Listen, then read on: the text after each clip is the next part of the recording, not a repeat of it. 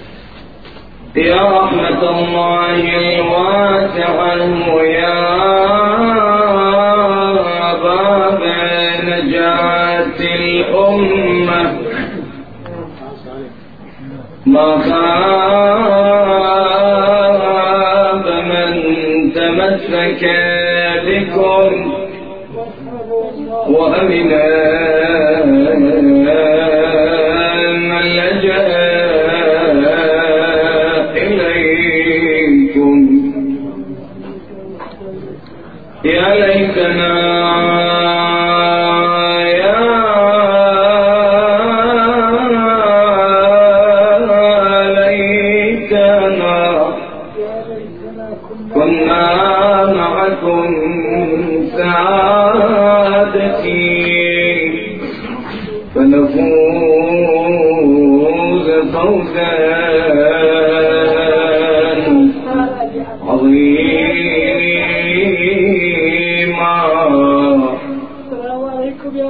كيف تهنيني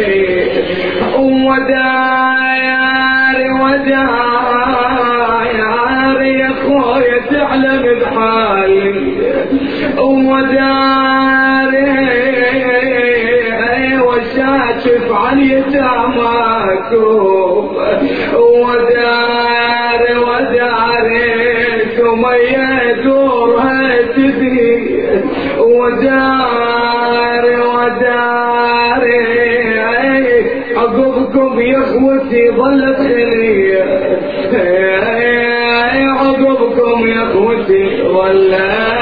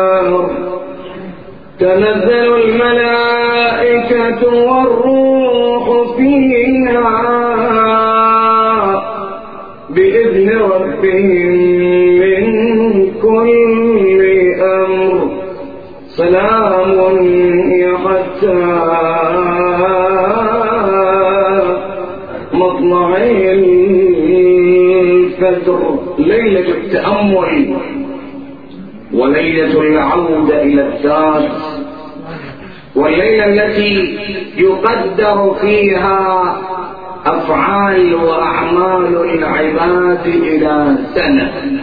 هذه الليلة التي عند الله تبارك وتعالى وعند رسول الله تعد بألف شهر. في هذه الليلة نزل القرآن من اللوح المحفوظ إلى البيت المعمور في السماء الرابعة. القرآن كان الله تبارك وتعالى قد أوجد قبل أن يوجد الرسول وقبل أن يوجد هذا الكون ولكن كان في اللوح المحفوظ عند الله تبارك وتعالى. في ليلة القدر الله تبارك وتعالى أنزل هذا القرآن الكريم من اللوح المحفوظ عنده إلى السماء الرابعة وما يسمى بالبيت المعمور. ونزل القرآن على رسول الله في ثلاثة وعشرين عاما لكي يقارن الفكر بالعمل. القرآن نزل ولكن لم ينزل مرة واحدة على رسول الله. وإنما كانت الفكرة تواكب العمل. هكذا نزل القرآن على رسول الله في ليلة القدر. في أي ليلة؟ هذه تسمى ليلة القدر. هذه الليلة أو الليلة 21 لا يعلم إلا الله تبارك وتعالى. لأن الروايات يستفاد منها ثلاثة أمور. أولا أن ليلة القدر هي في العشر الأواخر من شهر رمضان. هنالك مجموعة من الروايات تدل على ذلك. هنالك مجموعة من الروايات تدل على أن ليلة القدر قد تكون ليلة 23 وهنالك روايات تقول أن كل يوم هو ليلة القدر بالنسبة للإنسان. ليلة القدر يعني الإنسان أن يعين قدره أن يعين مستقبله بمعنى أن كل ليلة في أيام السنة بإمكان الإنسان أن يرجع إلى ذاته ويغير معاييره ويبدي ويبني حياته من جديد. هذا هو مفهوم ليلة القدر أن الله تبارك وتعالى يعين أقدار العباد. في هذه الليلة. جاء رجل إلى الإمام سلام الله عليه. يا ابن رسول الله أي ليلة هي ليلة القدر؟ لما أخبره الإمام فهم الرجل أن ليلة القدر إما ليلة 21 أو 23 قال لا يا ابن رسول الله حدد لي في أي ليلة. قال هل يصعب عليك أن تعبد الله في ليلتين؟ يعني هنالك أسرار أن الله تبارك وتعالى لم يجعل ليلة معينة هي ليلة القدر. لماذا؟ السر في ذلك أن الله يجعل أكثر من فرصة للإنسان. وهذا لطف الله. يقول إذا لم تعبد إذا لم ترجع إلى رشدك في الليالي الماضية فهذه الليلة أرجع إلى رشدك. وهذا ينطوي تحت الرحمة الإلهية لله تبارك وتعالى. هذه الرحمة الربانية أن ليلة القدر هي ليلة عظيمة عند الله. ولكن لماذا يقول القرآن أنها بألف شهر؟ ما هو السبب؟ السبب في ذلك أن الرسول صلى الله عليه وآله وسلم كان في يوم من الأيام نائم وإذا به ينظر في عالم الرؤيا إلى قردة ينزون على منبره. فقام رسول الله وهو متألم ومتأثر من هذا المشهد فنزل عليه جبرائيل قال له يا رسول الله أن هنالك أناسا من البشر. الله أكبر. لما يتحول الإنسان إلى حيوان مفترس. إلى أن تتحول نفسية الإنسان إلى حيوان. هنالك أناس لهم روح القردة هؤلاء ينزون على منبرك وهو عنوان للخلافة فيغتصبون الخلافة منك يا رسول الله ألف شهر وهؤلاء هم بنو أمية الشجرة الملعونة في القرآن الكريم. يغتصبون الخلافة منك. ولكن يا رسول الله سنبدلك بليلة. هذه الليلة تعادل ألف شهر من الخلافة أي ليلة؟ هي ليلة شوف عظمة هذه الليلة. يعني تؤخذ الخلافة من أهل بيت رسول الله ولكن يعوضون بليلة. شوف هذه الليلة الآن. وأهمية هذه الليلة لأن هذه الليلة يا رسول الله فيها ثلاث مزايا. أولا في ليلة القدر مزايا لك ولأمتك. وفي ليلة القدر انتبه قليلا مزايا لك يا رسول الله ولخلفائك. وفي ليلة القدر مزايا لأم لأمتك. ما هي المزايا الأولى؟ المزايا التي لرسول الله وللأمة. لرسول الله أن القرآن ينزل على رسول الله صلى الله عليه وآله وسلم. وأن الرسول هو الذي يجعل القرآن منهاجا لتوجيه الأمة لإرشاد الأمة إلى العلاقة بين الرسول وبين الأمة. العلاقة الثانية بين الرسول وبين خلفائه وهذا مراد هذه الآية القرآنية. تنزل الملائكة والروح فيها بإذن ربهم من كل أمر. هنالك استدلال قرآني وبرهان. قرآني على ولاية أهل البيت سلام الله عليهم بل على الولاية التكوينية لأهل البيت. وما الدليل على ذلك؟ القرآن يقول تنزل الملائكة. تنزل فعل مضارع. لأنه في الواقع تتنزل الملائكة. فعلماء اللغة العربية ماذا يقولون؟ يقولون نقول تنزل لتحذف التاء الثانية لتسهيل العبارة. شوف لما تقول تتنزل صعب على العبارة على الفن ولكن تقول تنزل الملائكة. فعل مضارع زين. ما شاء الله كلكم علماء. الفعل المضارع يدل على الحال ويدل على المستقبل. فالقرآن صريح يقول تنزل الملائكة. يعني يا رسول الله الملائكة. كل الملائكة ما قال ملك واحد. يعني ملايين ملياردات بلايين ما أدري. الله أعلم. كل ما في الكون ملائكة. ملائكة البحار السماء الأرض الكون. كل الملائكة. تنزل الملائكة في هذه الليلة. وروح القدس اللي ذكرت أنه ينزل في السنة مرة واحدة من السماء اللي هو أعظم الملائكة ينزل في تلك الليلة. ينزلون على من لما كان رسول الله صلى الله عليه وآله وسلم كانوا ينزلون على رسول الله. ولكن القرآن يقول الآن تنزل وفي المستقبل تنزل. فهي تنزل على من؟ هل تنزل على معاوية؟ أم تنزل على يزيد؟ أم على الوليد بن يزيد؟ أم على الحجاج؟ أم بني أمية بن العباس؟ على من تنزل؟ إنما تنزل على الأنوار الروحانية والإلهية وما تقع في زيارة الجامعة. السلام عليكم يا أهل بيت النبوة ومعدن الرسالة ومختلف الملائكة تنزل على أهل البيت سلام الله عليهم. والآن إذا كانت هذه الليلة وهي ليلة القدر الكبرى إذا تنزل هذه الليلة الملائكة على من تنزل؟ تنزل على سيدي ومولاي.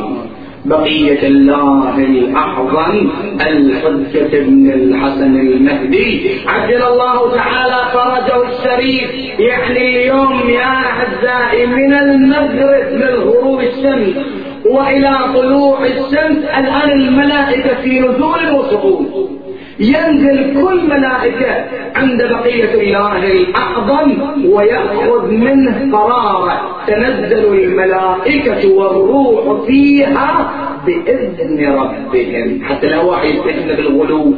يقول ها بعد خلوا الأئمة يحكمون. هذا بأمر الله. تنزل الملائكة والروح بإذن ربهم من كل أمر. الله أكبر. يعني كل الملائكة. لماذا؟ أبى الله أن يجري الأمور إلا بأسبابها. الله خلق الكون وجعل مدبرا ومديرا للكون. أوضح هذا الأمر. التوضيح في ذلك أن أحد أصحاب الإمام الصادق هشام بن الحكم هذا الشاب عمره 16 سنة ولكنه تربى في مدرسة الإمام سلام الله عليه. وهذه المسؤولية ما واحد أعطى هذه المسؤولية وإنما الإحساس بالمسؤولية ومنهجية العلم والمعرفة عنده. يقول الإمام الصادق ذهبت إلى البصرة سألت عن عمرو أبو الحكم قلت أين هذا الرجل؟ عنده مدرسة تخالف فكر أهل البيت سلام الله عليهم. ما يعتقد بالأئمة قالوا هو في مسجد البصرة. رحت إلى مسجد البصرة وإذا في أنظر إلى عمرو بن عبيد جالس على المنبر وحول مجموعة كثيرة من الرجال هو شاب يقول دخلت بين الصفوف إلى أن وصلت إليه. ثم قلت قلت له يا عمرو لي سؤال قال اسأل.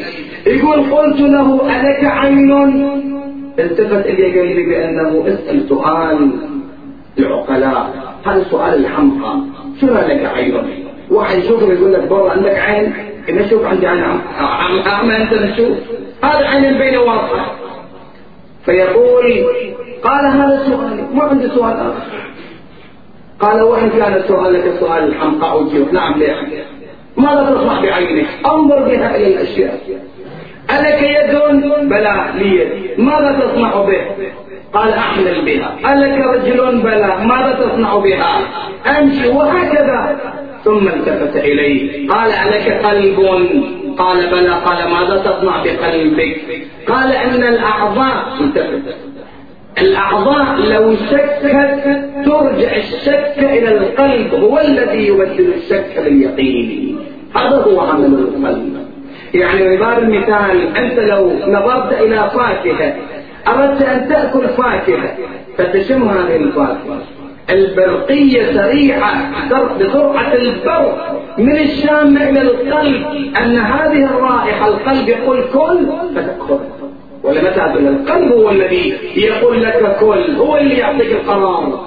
هو يعطيك اللحظة الأخيرة بيد القلب ثم التفت إليه. قال يا أبا الحكم هل يحتاج هذا الجسم إلى مدير ومدبر؟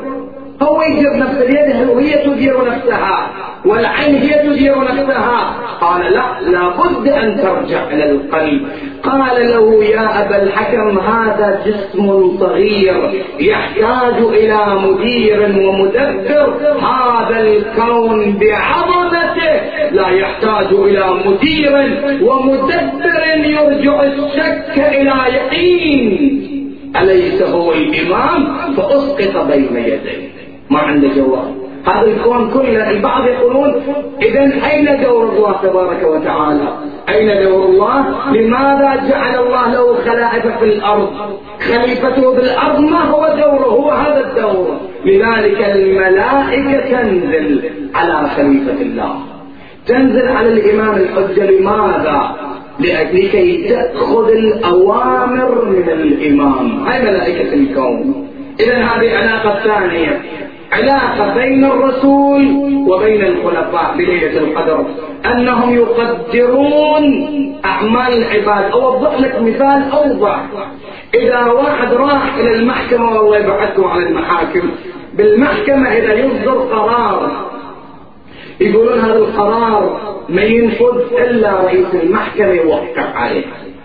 هكذا. الآن قرارات موجودة إلا إلى مدة سنة. هذه الأقدار مقدرة لنا جميعا. ولكن يحتاج إمضاء الإمام الحجة في هذه الليلة أن يمضي على هذا العمل. هذا الأمر الثاني. الأمر الثالث ما يتعلق بالناس أن كل واحد منا رجالا ونساء كل واحد بإمكانه أن يتك أن يغير ويتدخل في قدره. بمعنى أن هذا رئيس المحكمة نعم هذا مقدر ولكن يرفض يقول هذا قدموا لي عريضه ثانية. ما اقبل هذا الحكم؟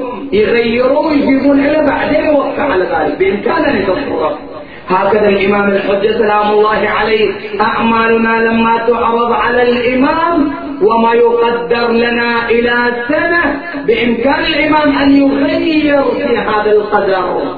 ولكن يحتاج عمل منا في هذه الليلة. العمل اليوم في هذه الليلة وما تقوم في هذه الليلة لا تشغل نفسك بأعمال الدنيا. إلى الصباح مفتوح إليك بالدعاء والتضرع والإستغفار. تدخلوا في أقداركم. اليوم هذا اللي يقول أكبر مشكلتي إنه ما يصير عندي أولاد اليوم تقدر تغير قدرك. الرجل والشاب الذي يقول ليس لي زوجة أو الزوجة التي تبحث عن زوج صالح أو الرجل الذي يبحث عن المال الذي يبحث عن السعادة اللي عنده مرض والله يبعدكم عن الأمراض. إذا كل إنسان عنده مشكلة وهذه الليلة يقدر يقلب المعايير. إذا مقدر للإنسان العمل القادم كثير من المصائب والمحن. لا سمح الله يقدر يوم الليل أن يغير الإنسان ذلك. شلون تغير؟ شنو الآلية؟ وشنو السبب؟ وشنو الطريقة؟ الطريقة في ذلك أن ترتبط بالإمام الحجة. يكون عندك هذا اللاسلكي هذه وسيلة الاتصال لازم ما يكون في تشويش أبدا. شنو يشوش عليه؟ الكذب الغيبة. يشوش عليه حينما يكون الإنسان منشغل بأعمال الدنيا. أي شيء يشوش قلب الإنسان لازم نفيده في هذا اليوم. لازم فقط يكون توجهك إلى الله. يكون اليوم نمت ولا ما نمت لازم إلى الصباح تسهر بالدعاء. تسهر بذكر الله. تسهر بقراءة القرآن. يعني اجعل ليلة مميزة مو أسهر أنا بالقهوة أسهر. أسهر على مسلسل أسهر. والله أنا سهرت لا السهر بذكر الله. خل نخلي الليلة واحدة لأنفسنا. ليلة واحدة لآخرتنا. اليوم الزوج والزوجة يجلس أحدهما إلى الآخر ويقرآن ويقرآن القرآن. يتوجهان إلى الله بالدعاء والخشوع والبكاء. هذه اللحظات التي بإمكان كل إنسان أن يتدخل في قدره. وهذا القدر وهذه ليلة القدر وهي ليلة القرآن. لما ننظر إلى أصحاب رسول الله الرواية تقول أصحاب رسول الله المنتجبين. لما كان الرسول يعلمهم يعلمهم القرآن يعلمهم عشر آيات عشر آيات. يأخذون عشر آيات يحفظوها يعملون بها. بعد ذلك يعلمهم الرسول عشر آيات أخرى. هكذا كان يعلم الرسول القرآن إليهم ما كان القرآن بهذه الطبعات الموجودة الآن. كل شيء جاهز بين يديه. كل عوامل الاتصال بالله موجودة. ذلك الرجل كان يأتي ويتعلم القرآن فحينما وصل الرسول إلى هذه الآية فمن يعمل مثقال ذرة خيرا يره. ومن يعمل مثقال ذرة شرا يره. في هذه الآية لما استمع إليها قال يا رسول الله اكتفيت ما تعلم بعد القرآن. قال لماذا؟ قال لأن في هذه الآية كل شيء. فانصرف. قال رسول الله انصرف الرجل فقيها. ملتفت لماذا؟ لا يكون يوم من الأيام عمل صغير. تقول هذا الذنب الصغير هو مهم. هذا إحنا ما سوينا شيء. معقول رب العالمين يدخلنا النار علشان هذا الذنب؟ قضية بسيطة هذه. بمجرد ما أن الذنب تستصغر يكون عند الله تبارك وتعالى كبيرا. يعني فعلا إذا كان الذنب صغير استصغارك للذنب يجعل من ذنب كبير. إذا هذه الليلة الليلة التي تحتاج إلى علاقة وإلى ارتباط ببقية الله الأعظم. شوية هذه الليلة لازم نقوي علاقتنا بالإمام الحجة. هذه الليلة لازم ننخى الإمام نتوسل بالإمام نكثر من الاستغفار. قل يا عبادي الذين أسرفوا على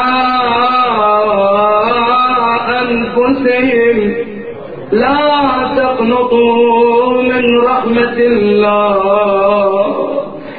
الله يغفر الذنوب جميعا. لا تتصور أنه خلاص.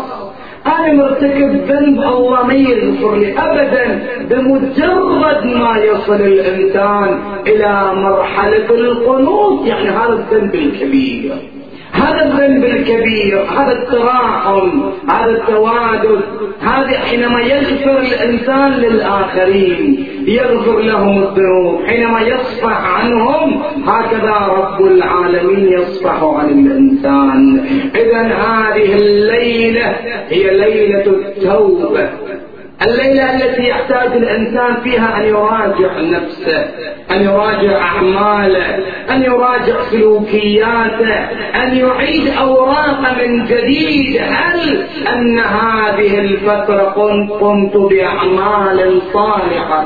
هذه الأعمال كانت من أجل آخرتي أم لا أعيد هذه الليلة حساباتي وأبدأ من جديد بالتذكير بالاستغفار بالتوجه إلى الله تبارك وتعالى ليغفر لي الذنوب. كل ما جرى لي من أعمال من تصرفات أتوجه وأفر من الناس إلى الله تبارك وتعالى بأن الله يغفر الذنوب. الآن قد يسأل البعض يعني غفران الذنوب ماذا؟ غفران الذنوب أولا أن أندم على المعصية وثانيا أن أقرر أن لا أعود إلى الخطيئة وإلى المعصية. ولكن الرواية تقول أن الإنسان لو استغفر بلسانه ثم عاد إلى المعصية فإنه يستهزئ بالله. نعوذ بالله. استهزاء. يعني أنا أستغفر بلساني وارتكب المعصية مرة ثانية؟ يعني ماذا؟ يدل على ماذا؟ لذلك الروايات تقول أولا الندم ثانيا عدم العودة إلى المعصية. والاستغفار هو الذي يقرب الإنسان إلى الله تبارك وتعالى. الرواية تقول عن رسول الله رسول الله كل يوم كان يستغفر سبعين مرة من دون ذنب. إنما يريد الله يذهب عنكم الرجس أهل البيت ويطهركم تطهيرا. العصم لرسول الله ولأهل البيت وللأنبياء. سلام الله عليهم أجمعين. إذن فرسول الله يستغفر عن ماذا؟ هذا درس لنا. يعني مو شرط الإنسان أن يرتكب ذنب واضح لكي يستغفر. لا دائما يلهج لسانه بذكر الله. لماذا؟ لأن اطمئنان القلب لا يكون إلا بذكر الله تبارك وتعالى. إذا هذه الليلة ليلة عظيمة. هي ليلة الاستغفار وليلة التوجه إلى الله تبارك وتعالى وليلة التوبة والليلة التي الإمام ينظر إلينا. أنت الموالي اليوم ماذا تصنع؟ وماذا تعمل؟ لا تقل أن هذا ذنب وذلك ذنب. ذلك الشاب البهلول إلى رسول الله صلى الله عليه وآله وسلم. يا رسول الله إني ارتكبت ذنبا كبيرا. رسول الله قال إن الله يغفر لك. قال ولكن يا رسول الله هذا الذنب كبير جدا. قال إن الله يغفر لك هذا الذنب. ثم أصر على رسول الله. رسول الله قال له يا رجل أي ذنب هذا؟ شوف هذه الكلمة للشباب الذين إذا ابتعدوا مهما ابتعد عن الله تبارك وتعالى وارتكب أي معصية هذه الرواية تقول بإمكانك أن تعود إلى الله. فقال له رسول الله أي ذنب هذا؟ قال يا رسول الله كان عملي سرقة الأكفان. أي واحد كان يدفن كنت أروح بالليل أسرق الكفن. يوم من الأيام ماتت عندنا فتاة شاب في منتصف الليل وكان منتصف الشهر حينما ذهبت إلى قبرها نبشت القبر. حينما سرقت الكفن وكانت تلك الليلة منتصف الشهر فإذا بي أنظر إلى جسدها نعوذ بالله طويلا وسوس إلي الشيطان. وين عندك ضعف الشيطان. وسوس إلي الشيطان فارتكبت الزنا والفاحش معها. أردت أن أخرج وإذا بها. صارت تناديني يا ظالم ماذا فعلت بي؟ لقد سرقتني وصنعت بي. هذا يقول لقد جرى ما جرى علي رسول الله ما أن استمع لهذا الأمر الشنيع. قال له اخرج اخرج من عندي. الآن تنزل صاعقة من السماء. فتحرقنا الله أكبر. كيف أن الرسول حتى يبين لنا حكم هذا الذنب وهذا هذا العمل الشائن عند الله تبارك وتعالى. ولكن هذا الشاب ما أيس من رحمة الله. كما إن الله شديد العقاب هو الله أيضا أرحم الراحمين. ما يصير دائما أقول الله أرحم الراحمين؟ الله يغفر لنا لازم نفكر شديد العقاب أيضا. فخرج من المدينة ذهب إلى الجبال صار يعبد الله وينادي إلهي.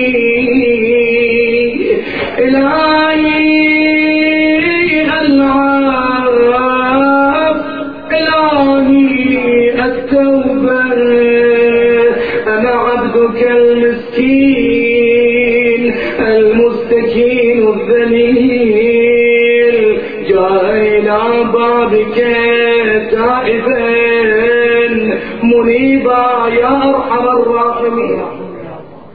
من قطع امله من الله؟ هكذا تواصل. الرواية تقول حتى اسود وجهه من الشمس كان يضع وجهه على تلك الأحجار.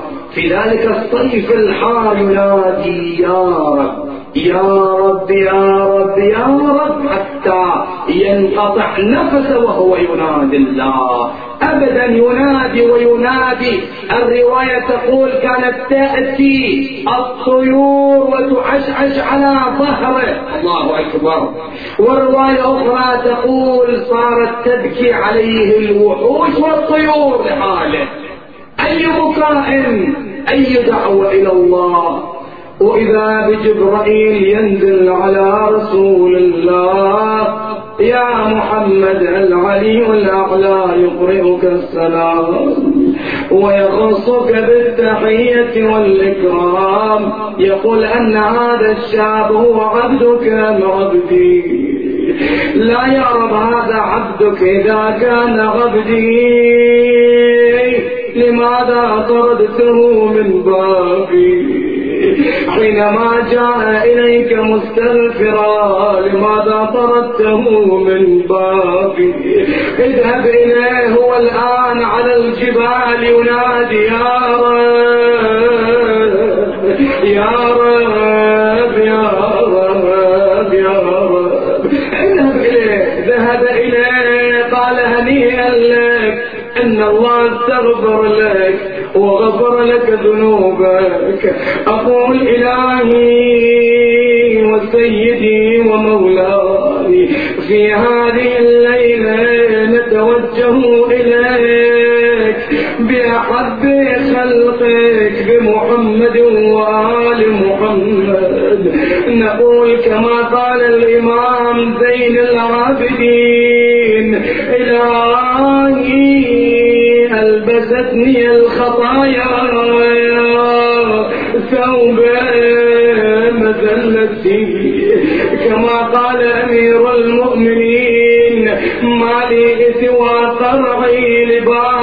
لبابك حينة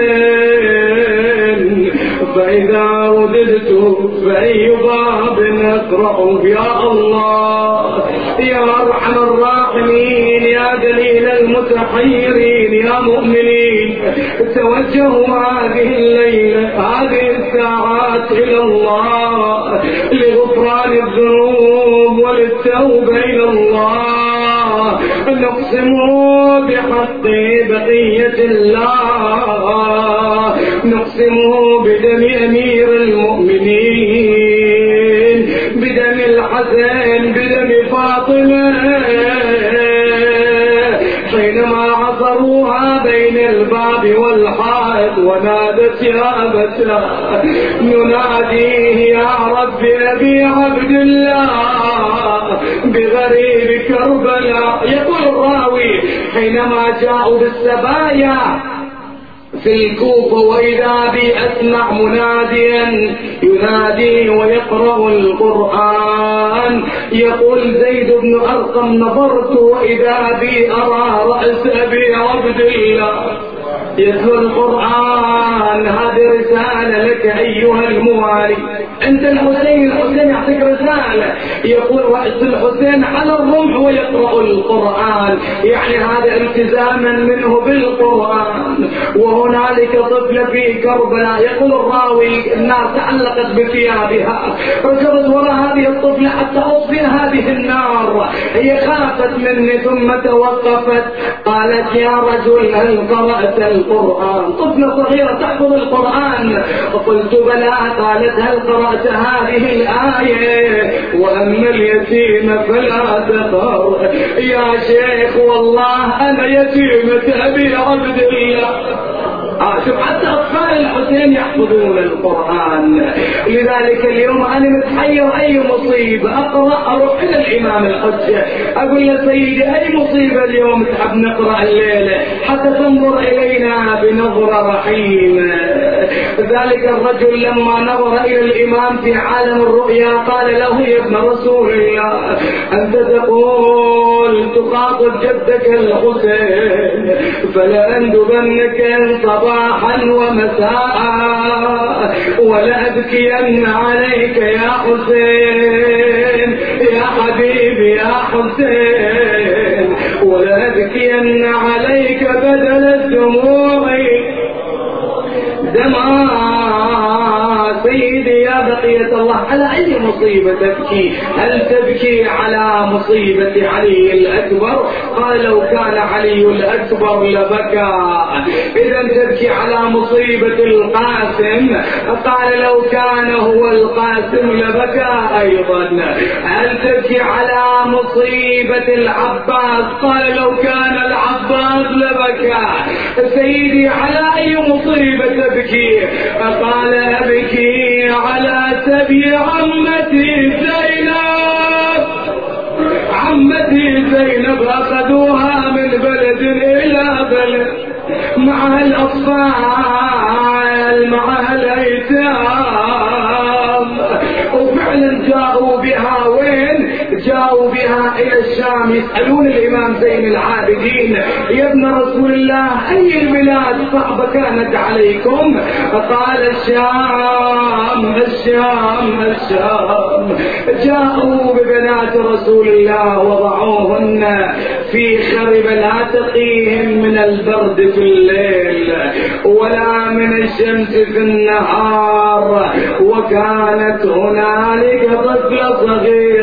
اليوم بالليل ها أقول له سيدي يا بقية الله أقسم عليك بيتيمة الحسين رقية اليوم بالليل نروح على باب هذه الطفلة الصغيرة ها عمرها ثلاث سنوات ولكن هذه الطفلة تكون هي واسطة بيننا وبين بقية الله. طفلة صغيرة تدري عمرها ثلاث سنوات تبحث عن أبيها الحسين عم زينب أين أبي الحسين؟ تقول لها عم أباك في السفر. فقالت أي سفر هذا؟ تقصد العقيلة زينب سفر الآخرة. لما كان يصير وقت الصلاة تجي هذه البنت الصغيرة. حبيبة الحسين تفرش السجادة على الأرض وتقول ألآن يجي أبويا ألآن يجي أبويا ألآن يجي صلي ولكن تفقد الأمل. ليلة من الليالي في الخربة وضعت وجهها على الأرض ونامت وإذا بها تنظر في عالم الرؤيا إلى أبيها الحسين في تلك الحالة وإذا بالحسين يضم هذه الطفلة إلى صدره تنادي يا حسين. نور عيني يا حسين هذا انظر إلى متون عماتي. لقد اسود من الضرب.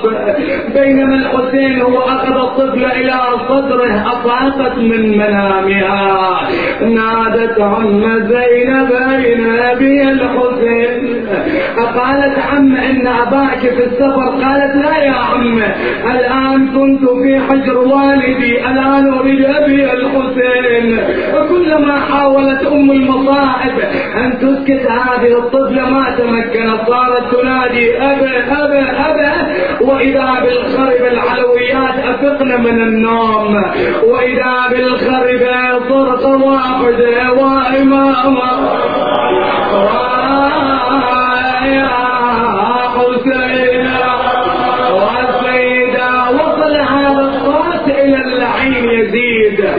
ما الخبر قالوا طفل للحسين تريد رأس أبيها الحسين.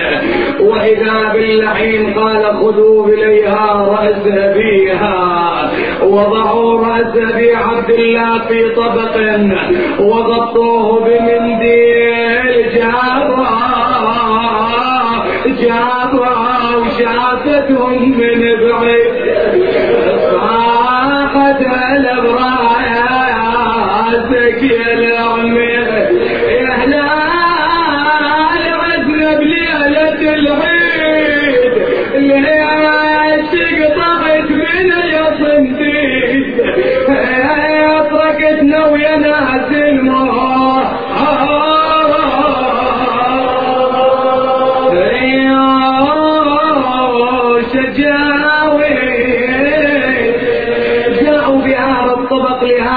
الطفلة تصورت أن فيه طعاما فقالت عم زينب إني ما طلبت طعاما يا عم.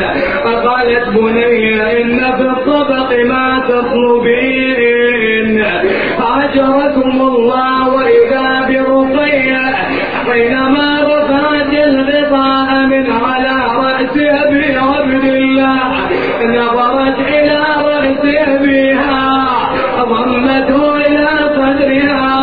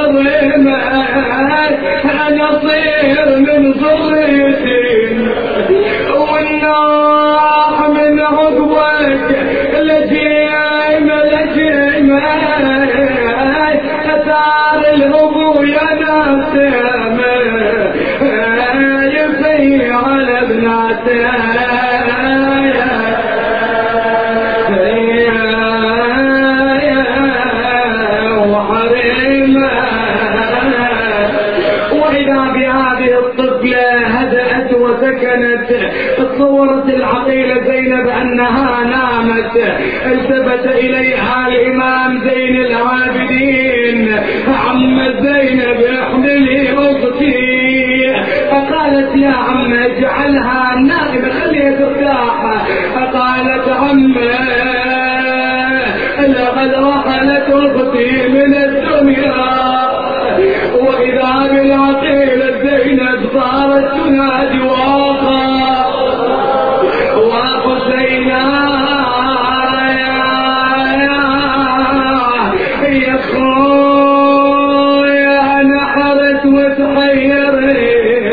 والله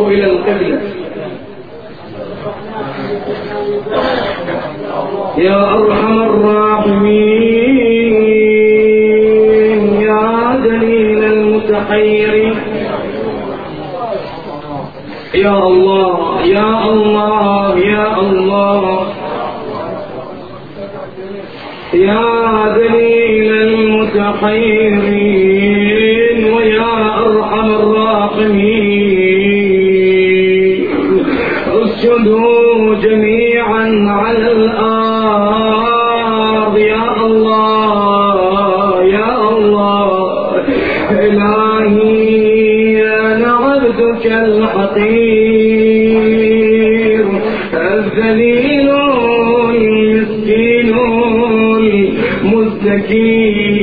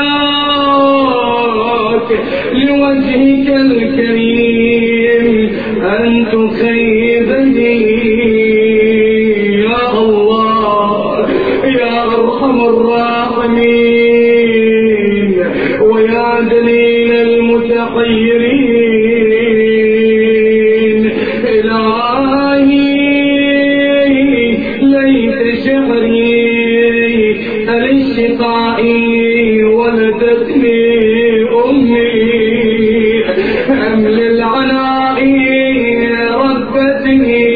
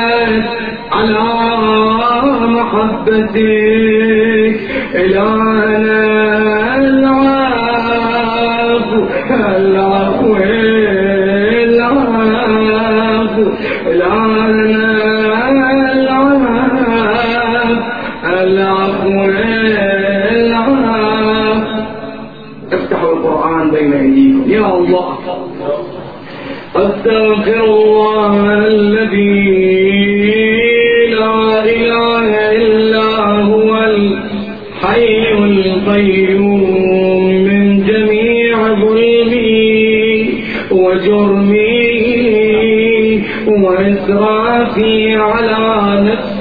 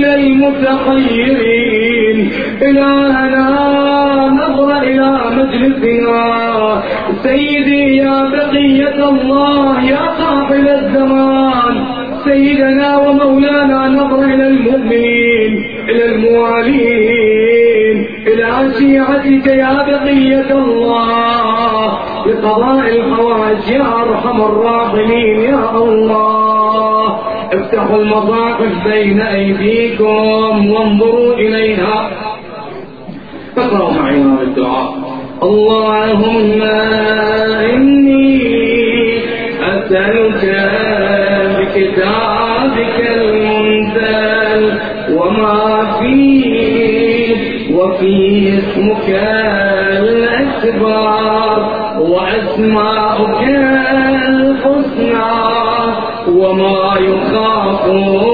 ويرجى أن تجعلني من عتقائك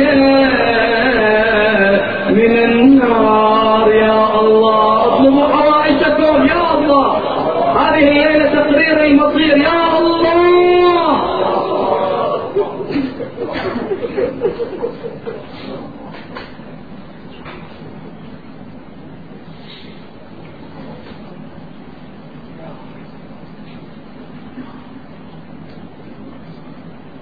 تنسوا الدعاء للإمام الحج سلام الله عليه.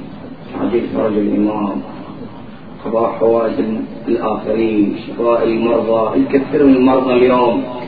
في كثير من المستشفيات يدعون ينتظرون هذه اللحظات حتى تدعون لهم تدعون لهم بالشفاء يا الله يا ارحم الراحمين. أي حاجة عندك اطلبها الآن من الله تبارك وتعالى. يا الله. يا أرحم الراحمين يا سيدنا ومولانا يا رب العالمين. يا الله يا الله يا الله ضعوا المصاحف على رؤوسكم.